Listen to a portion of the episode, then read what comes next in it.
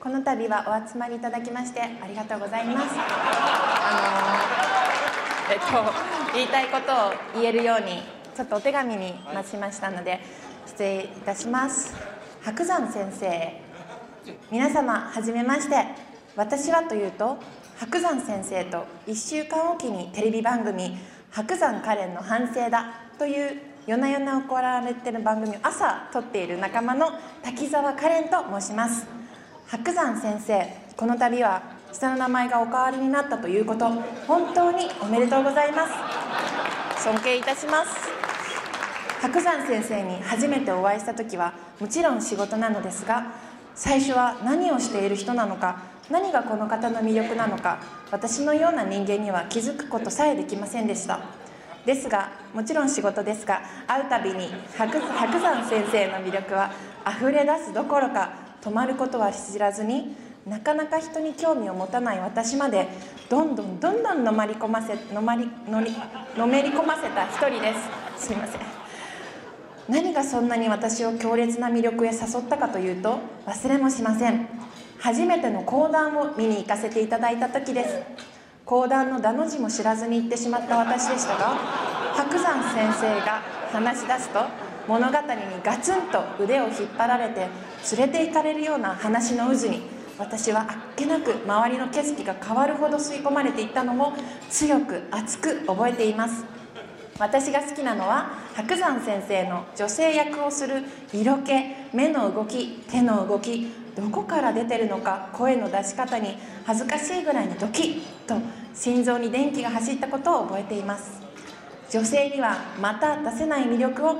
白山先生は持っているとお約束します。私のワクワクが詰まったような方でもあり、人間の本性をあからさまに隠さない方でもあり、講談師として知識のない私ですら尊敬させてしまう方であり、5歳から成長をまるで止めたような無邪気な方でもあり、私は早く日本中が、いや世界中にこの方を気づかせたくてたまりません。放ってはおけない方だと思います。そんな私の夢は、いつか白山先生が教科書の歴史人物になった時、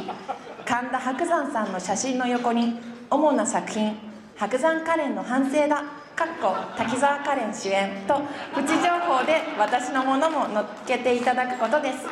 この度はこんなに素敵なお時間を私の部分に使ってくださり、本当にありがとうございます。これからもそんな白山先生と素敵な素直な番組をはっ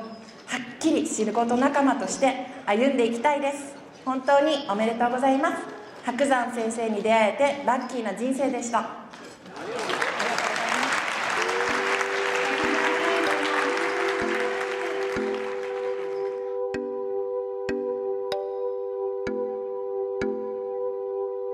鈴木敏夫のジブリ汗まみれ。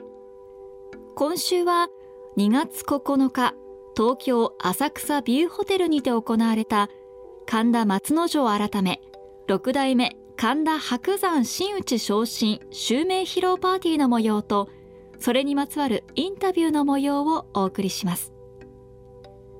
講談会に長らく続いた賃貸ムードを打ち破り、新たな息吹をもたらした人気講談師の神田松之丞さんが真打昇進と同時に六代目神田白山を襲名。その会場に鈴木さんも招かれました。後半はペンブックスが取材した鈴木さんへのインタビューの模様をお送りします。インタビュアーはライターの空論城さんです。スタジオジブリの鈴木です。松之丞さん改め白山さん、今日はおめでとうございます。僕彼のファンだったんで、当然テレビの番組、それも見ると。そしたらカレンさんと一緒に出てて、で僕毎週見ながらカレンさんの方のファンになっちゃったんですよねいやだから実はですね、昨日の朝松之丞さんご本人から電話をいただいて、とにかく明日だと。来いよと脅迫をされましてね。でも僕はあらかじめカレンさんが来てることを知ってたんで、まあ来るのは嫌だったんですけれど、カレンさんに会えるのは嬉しいおまけにねえ、この同じテーブルだったんですよ。だから僕は一言も口は聞けず、隅っこの方からチラチラ見てたんですけれどともあれですね、今日は来てよかったです。でもあれですね、まあ、白山さんってなかなか言いにくいんですけれどね、まあ、さっきからずっと見てるとなんか一人だけね、なんか皆さんお祝いしてるのに居心地の悪そうな顔してそれがでもね、彼らしくてすごくいいなと思いました。それともう一つ僕が思ったのは、ここへ来て最初にお目にかかったのが奥さんだったんですけれど、いや僕白山さんがですね、まあこうやってやってくる時に、まあ今日彼があるのは、まあ奥様のおかげじゃないかなと、そんなことを思ってる次第です。奥さんの支えがなかったらこうはなってない。まあ先般も僕実はね、今日のためにお二人で来ていただくこともあったんですけれど、お二人でね来たはずなのに、なぜか白山さんだけは一人で部屋、僕のところに来ると。どうしたんですかって言ったら、いや実を言うと夫婦喧嘩になったっていうねそういう話も伺ったんですけれど、でも奥様あっての今日の白山先生ではないかと、そんなことを思う次第でございます。でこれまあ本当にちなみにっていう話なんですけれど、まあ、実は奥様がですね、僕初めてお目にかかった時ちょっとびっくりしたことがございまして、それなんでかっていうと、まあ、僕にも人並みに子供っていうのがいるんですけれど、僕の長男が実は奥様と同級生っていう、大学の同級生だったんですよ。で僕はそんなこと全然知らなくて、僕はそれとは関係ないところで白山さんのね講談を好きになったんですけれど、ね、そんなご縁もあるのかなと。まあ、ある会場でね、パッと奥様がね僕のところに寄ってきて、僕の息子の名前を言いながら「実は同級生だった」って。その時になんかね奥様がねしんみりお話になったんでね、僕はそれを見ながらまあね数分間話したんですけれど、まあ、学生時代同級生っていうことはうちの息子と何かあったのかなって。そんなこともね思ったような次第です。まあ、ともあれいや本当そう思わなかったですか？もうそろそろ降りていただけませんか？僕3分って言われたから頑張ってるんですよ今日。まあ、ともあれ本日はおめでとうございました。鈴木敏夫様ありがとうございます。祝い幕すごいなんか作られたんで、それは彼の要望だった。そうなんですか。もともとでも鈴木さん早かったですよね、松之丞さん。いい、彼はいいって割と今はねいろんな方が4、5年前じゃないですか。もしかしたらそうかもしれないですね。ジブリのラジオとか熱風とか出られたのも多分3、4年前だと思うんです。そんなになるんですかあれ。はい。まあもうついこの間かなと思って。いやいやまあいいんですけれど。もともとは。まあ、一般芸の割と好きな方なんで、はい、そうですよね、それで僕の知り合いも好きだった、はい、それでその友達がね松之丞が面白いって、はい、これでちょっと記憶がね、はい、間違ってるとあれだけど多分亀有だったと思うんですよね、はい、でそこへ聞きに行ったのが最初ですね、でそこでねまあ、魅了されて、はい、でちょっとしばらく追っかけるっていうか、そしたら途中からねチケットが取れなくなる。そうですね、みんなもう俺で鈴木さんをしてくれないって言われたらもう取れないです。俺ねこの間の時はねもうしょうがなくて、はい、頼みましたね。はいはい、いやそれいいと思いますよ。それはいや変な鈴木さんそれだけもう貢献されてると思いますし。いやいや俺でね。だけどあれですね、この間ちょっと残念だったんですよね、天使棒で。なんでかっていうとね、やっぱり途中から、まあちょっとこんなまあいいですいいです、もう後でマニアみたいなこと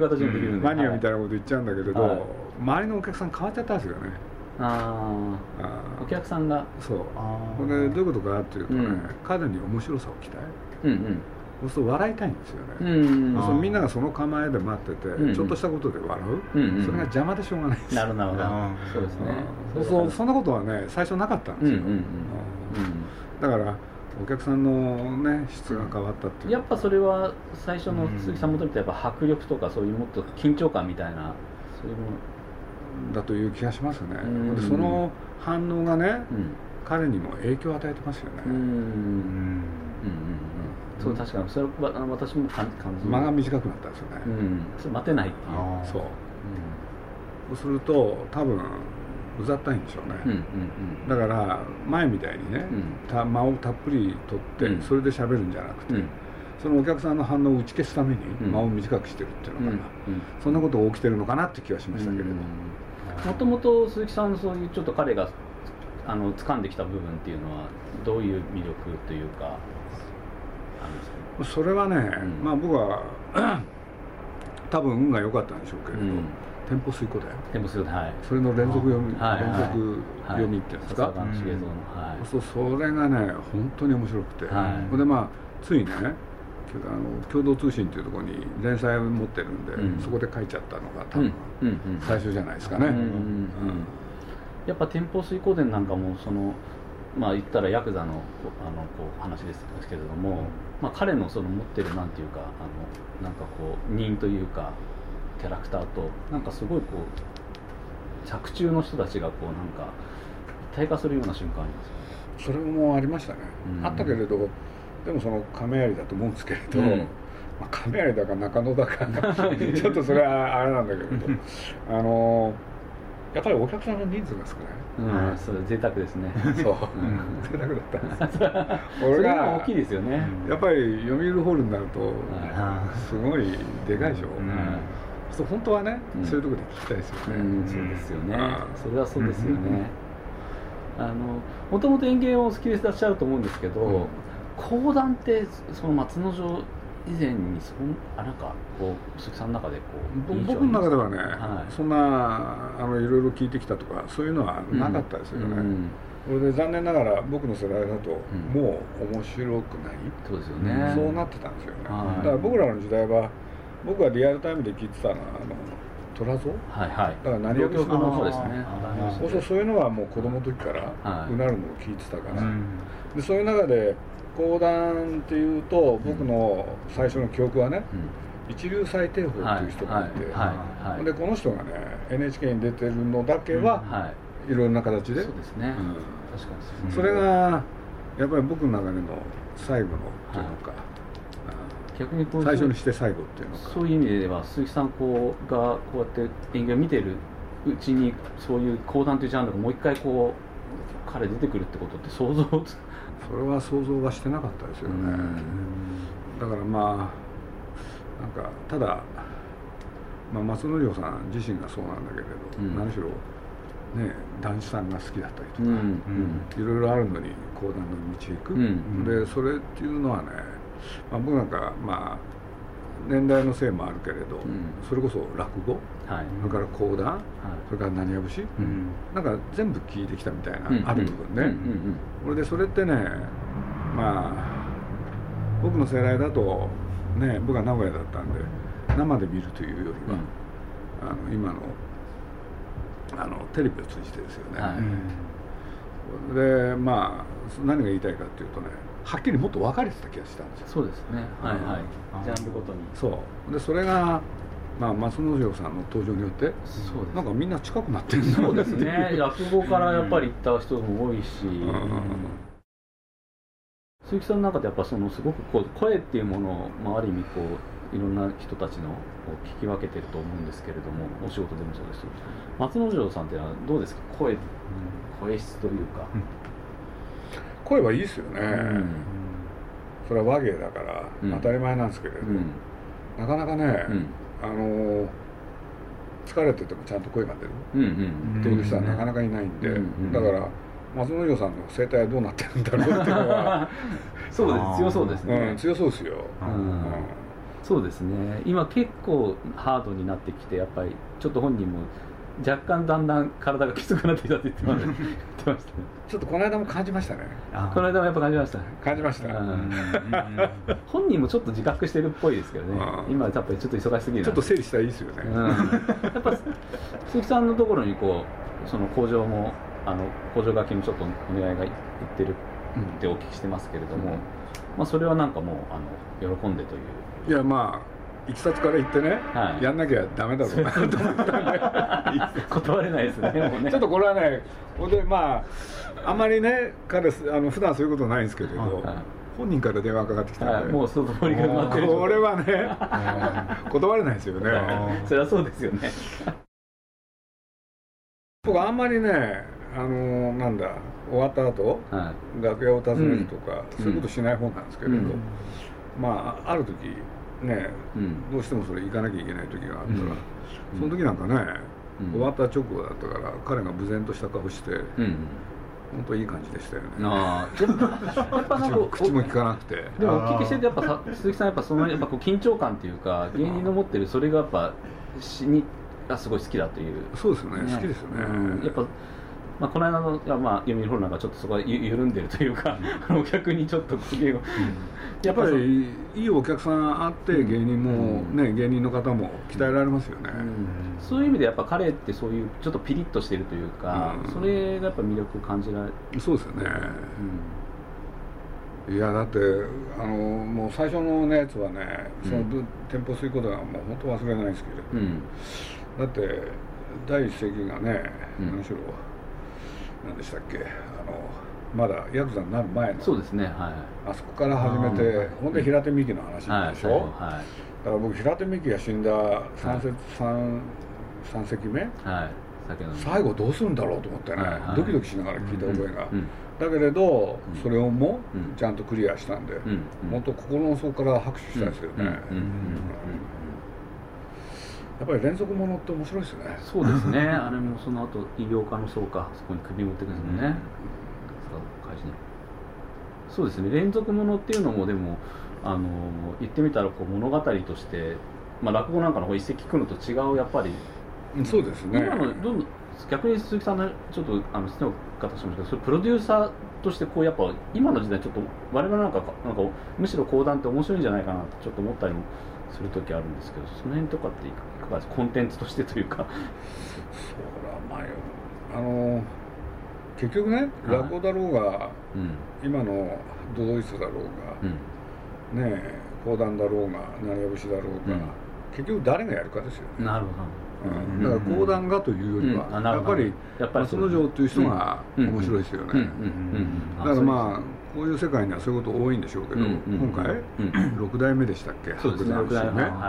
だから僕心配なんですよね。あ、そうなんですか。だって松之丞で売ったわけでしょ。そうですね。白山になったらみんなね、うん、別の人かと思ってまあ本人もなんかビジネス的にはメリットはそんなマイナスだって言ってましたよ講談の未来を思ってっていうことですね、うん、だから名前を継ぐっていうのはなかなか面白いもんだな難しいもんだなと思いましたね。一回名前をそうですね。積み上げた知名度とはいえ歌舞伎界にもね、うん、そういうことがよくあるわけで、はい、うん、まあ、白山も大名跡といえば大名跡で、うんうん、なんかだからまあ僕は文章に変えたんですけれど、はい、彼の魅力っていうのはね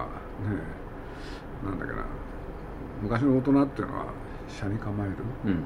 素直には物を言わないって。うんそうまあ、言葉にしちゃうとね、うん、そういうものを彼から感じたんですよね、うんうん、だからまあ一番最初見た時から濁りてもしなかったしね、うん、それは貫いてほしいと思ったんですよ、うん、そうですね、だからもう工場の中にもう一個書いたんですよね、うん、まあその襲名のお披露目の、まあ、集まりってあるんでしょ、うん、そういう時嬉しそうな顔しないでよっていうことをね、うん、いいですねその目線そうしたらねご本人からねその工場を読んだ後ね、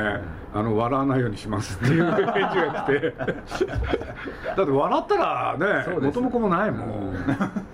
丸くなったとか言われてそうですよねだからサービス精神ないっていうのも、うん、ある意味でサービスだからそうですね、うん、みんながそれをやっぱ望んでるというかと思いますよね。だからまあ、僕はその工場の中で書きたかったのはなんかなんていうのかなまあちょっとこれ今言っちゃいけないですからね、女子供が喜ぶんじゃなくて、男が喜ぶやつをやってほしいですね。で、今書けないですか、今なかなか言い方難しいんですけど、でもおっしゃることすごい分かる。でも前置きするとね、今じゃ使っちゃいけないことになってるけれど、昔で言うとそういう表現になる。そうですね、こびないっていうか、そういうことですよ。だからこびる時が、松之丞さんだって時にはある。そうやっぱりつまんないですよね。こびないでほしいです。だから一言もう一つ言うと、凛としててほしいですよね。それが彼の魅力だから。例えばですね、先般恵比寿の街を歩いてたら、なんか子供たちとお母さんたちがいて、そしたらその前を通りかかった時に、お母さんの一人が「ああ、ランド、僕の孫はランドっていう名前だ、ランド君のおじいちゃんだ」って言って「ランド」って言ったらね、降りてきたんですよ、どっかのビルからね。そしたらみんなに向かってね、僕の死んだおじいちゃんって言ったんですよ、紹介する時にね。ほらみんな困った顔したんだけど、きょとんとしましたね。で、本人気に入ってて、それはギャグなんですよ。気に入っててフレーズを喜ぶことは言いたくない。そうあかん、ね、小学校2年って言ってもすごいな。でもそれ鈴木さんツボが分かってるんですね、それは。で、次にね、この間ね、向こうもそうだったら僕の方もということでね、要するに孫に向かってね「君の名前は何だっけ?」って。そしたらね、こう言い返されたんですよ。あのさ、自分の娘の息子だよ、バカだねあんた。さすがですね、返しも。さ、僕ね、返せなかったんですよ、これ。そう、やっぱりそういうのっていいですね。いいんですよ。いいですね。こう、そういうやっぱりこう、なんていうか、口の悪さも含めて。そう。だからどっかその孫にそう言われた時にね、松之丞さんのことを思い出したんで、それを貫いてほしいですよね。今なかなかそういうないですね。みんなやっぱ好かれたいっていう、みんな愛想がいいんだもん、人ばっかりですね。そう、でも愛想をよくしないでほしいと。そう、愛想がいい人はもう腐るほどいるんだから、そうじゃなくてね、ほとんどそうですね。だってほとんどそうなんだから、そうじゃないことをやった方が目立つに決まってんだもん。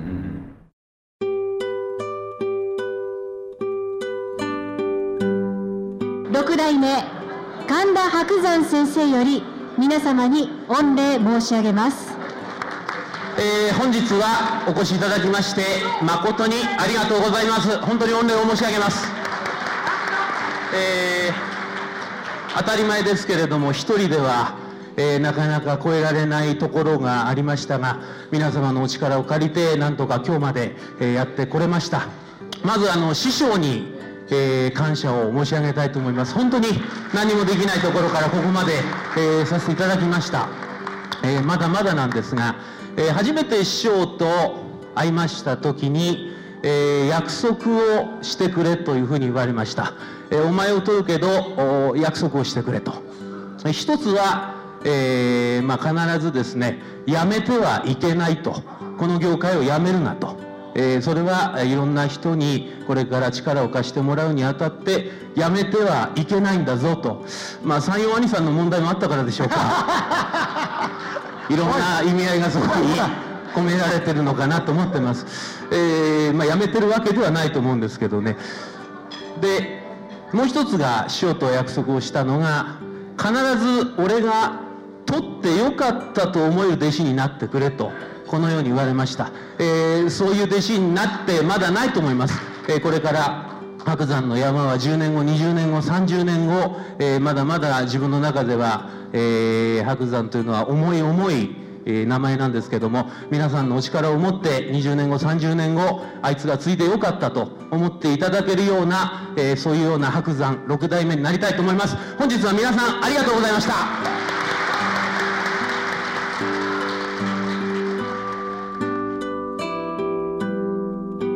松之丞改め6代目神田伯山真打昇進襲名披露パーティーの模様、そしてペンブックスのインタビューいかがだったでしょうか。ペンブックスのインタビューは CCC メディアハウスから出ているペンブックス一冊丸ごと松之丞改め神田伯山で読むことができます。来週もお楽しみに。鈴木敏夫のジブリ汗まみれ。この番組はウォルト・ディズニー・ジャパン、ローソン、日清製粉グループ、au、ブルボンの提供でお送りしました。